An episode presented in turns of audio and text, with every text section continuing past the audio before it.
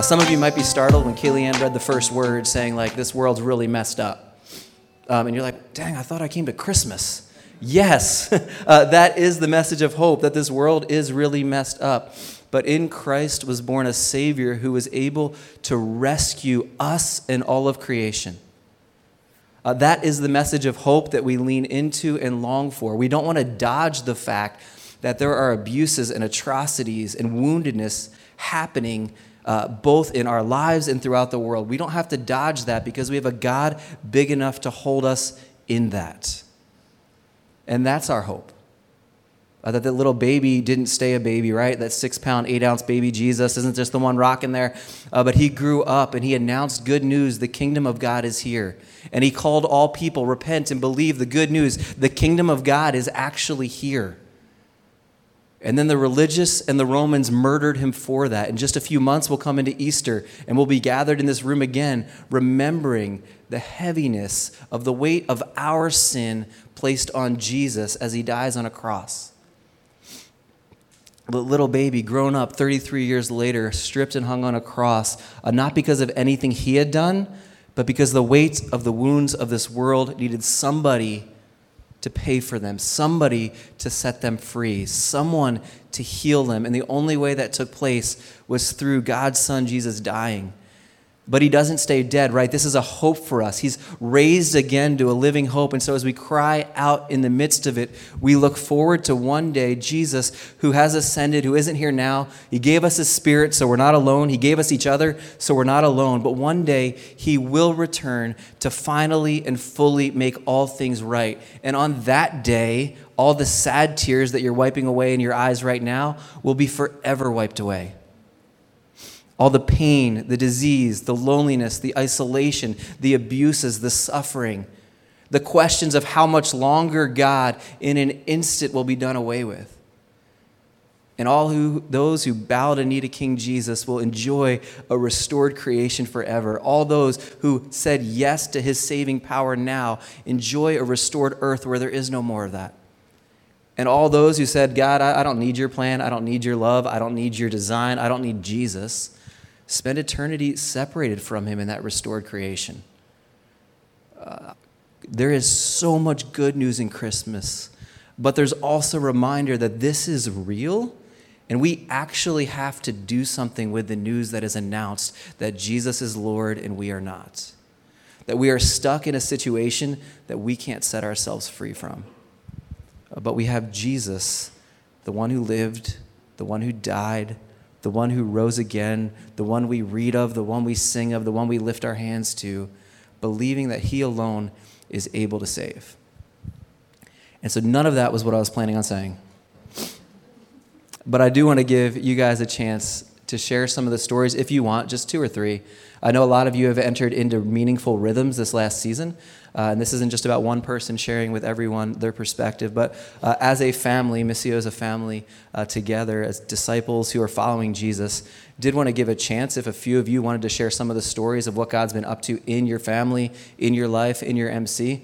Uh, you can throw your hand up, I'll bring you the mic, and we'll just take a few of those stories, uh, and then we'll continue on with singing and reading together. But does anybody have anything that God's been stirring up in them that they want to share with the family and the family of the family who's here? feel free to throw your hand up. Yep, I see you in the back. I always wanted to say that. Here you go.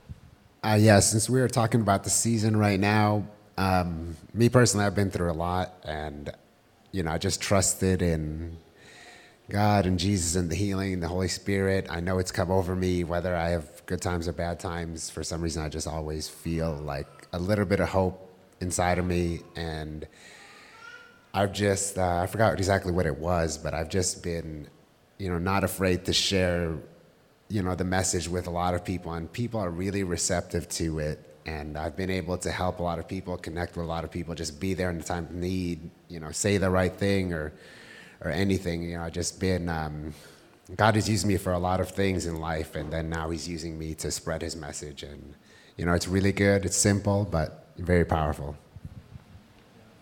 Thank you so much, Fuel. Anybody else? Yeah.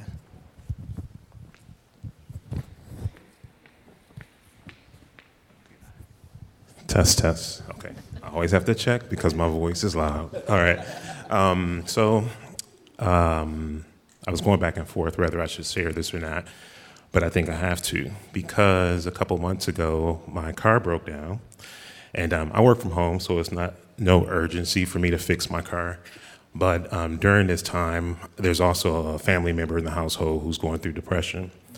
And um, I have gone through it before a couple times. I know what it looks like.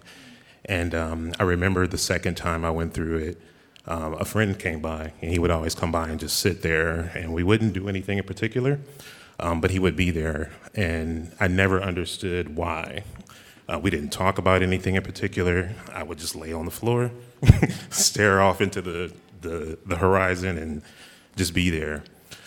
So uh, when my car broke down, know I'm in the household with someone who's going through this, um, the connection was made for me that it was my turn to be present um, and not try to problem solve, but really just to be there in that moment.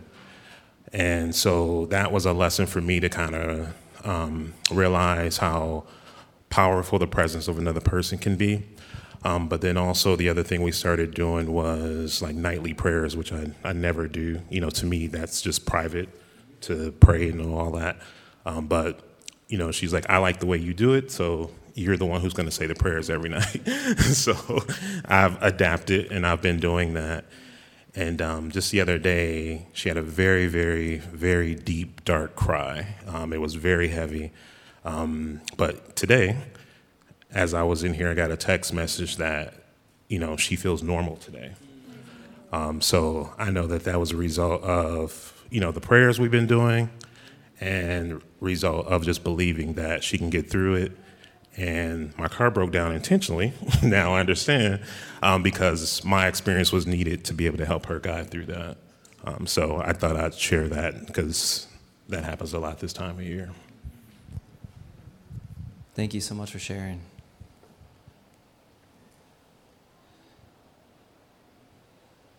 Anybody else? I got you. Um, this year, um, within our missional community, I'm part of Kevin's missional community, um, we have uh, experienced as a family divorce, um, illness, job loss, and it's just been a blessing to see God come around us and throughout the people that are in Missio as a family and then within our missional community just come around us and love on each other. And I've really enjoyed this um, year in being able to watch and see my daughters grow, although I'm trying to stop that and it's not working. But to see them grow and build relationships within their youth. Um, I appreciate Coral and Jake and Kari and Kevin for the love that they continue to pour in them and to watch them grow and just to see um, God's hand in all of it and not being afraid to stand on faith and to stand on His word and His promises that He continues to give us, and know that within eternity we will get to spend that time with Him and rejoice for days such as Christmas or Easter, as heavy and as hard as that is, but to know that God is in the midst of it all.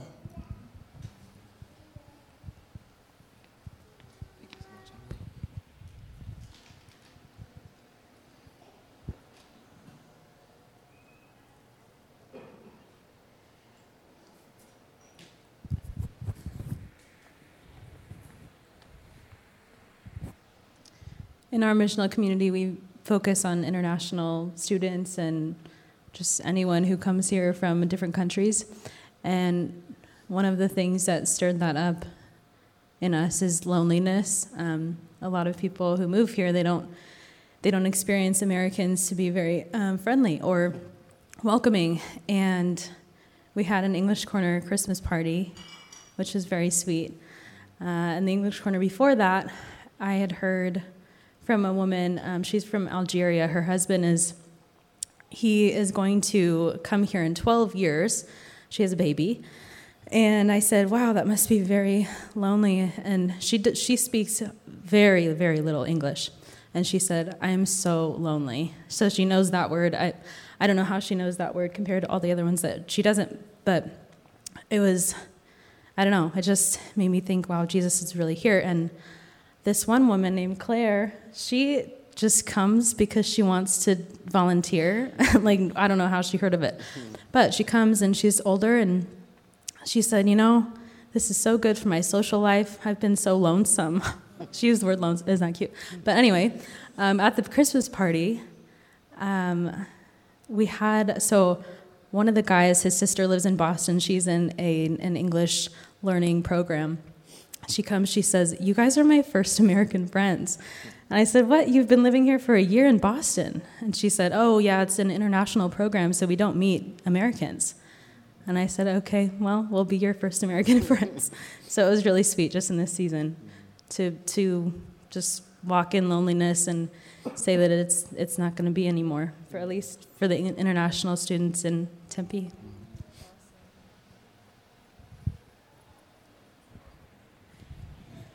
They tried setting you up and pointing that right to your face. That was I saw that. Don't worry. They like handed it over and put it right.